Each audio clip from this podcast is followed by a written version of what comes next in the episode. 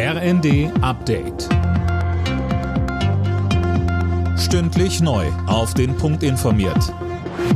Ich bin Dennis Braun. Guten Tag. Bundeskanzler Scholz spricht gerade mit Arbeitgebervertretern und Gewerkschaften darüber, wie die Menschen weiter entlastet werden können. Die Gewerkschaften fordern höhere Löhne. Die Arbeitgeber halten die Forderung aber angesichts der Krise für unbezahlbar. Unionsfraktionsvize Thorsten Frei sagte bei N T V, dass er keine großen Ergebnisse erwartet. Es ist sicherlich gut, mit den Sozialpartnern im Gespräch zu sein. Aber wenn man auf der anderen Seite sieht, dass sowohl Arbeitgeber als auch Gewerkschaften ganz offensichtlich mit den Vorschlägen des Kanzlers nicht zufrieden sind, das deutet darauf hin, dass es nicht gelingen wird, durch eine konzertierte Aktion etwa übliche Tarifverhandlungen oder anderes mehr außer Kraft zu setzen. Und das sollte auch überhaupt nicht das Ziel sein in einer sozialen Marktwirtschaft.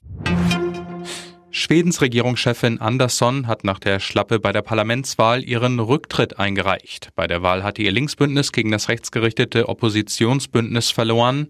Anderssons Nachfolge steht noch nicht fest. Ob Brauereien, Limo oder Wasserhersteller, sie alle brauchen für ihre Getränke Kohlensäure und die wird gerade in Deutschland knapp. Kohlensäure ist ein Nebenprodukt der Düngemittelproduktion und die ist wegen der hohen Gaspreise deutlich gedrosselt worden. Mike Hünefeld vom Verband der Deutschen Mineralbrunnen. Wir sehen derzeit, dass nur noch dreißig bis vierzig Prozent der üblichen Liefermengen derzeit am Markt verfügbar sind. Und die Situation scheint sich weiter zuzuspitzen. Wir werden die Situation weiter sehr aufmerksam beobachten und stehen mit allen wesentlichen Akteuren im Austausch, damit die Versorgung mit Mineralwasser sichergestellt bleibt.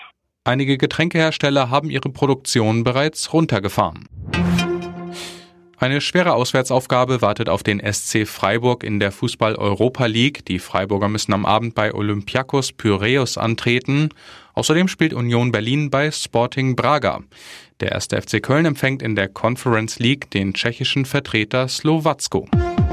Alle Nachrichten auf r n d punkt d e.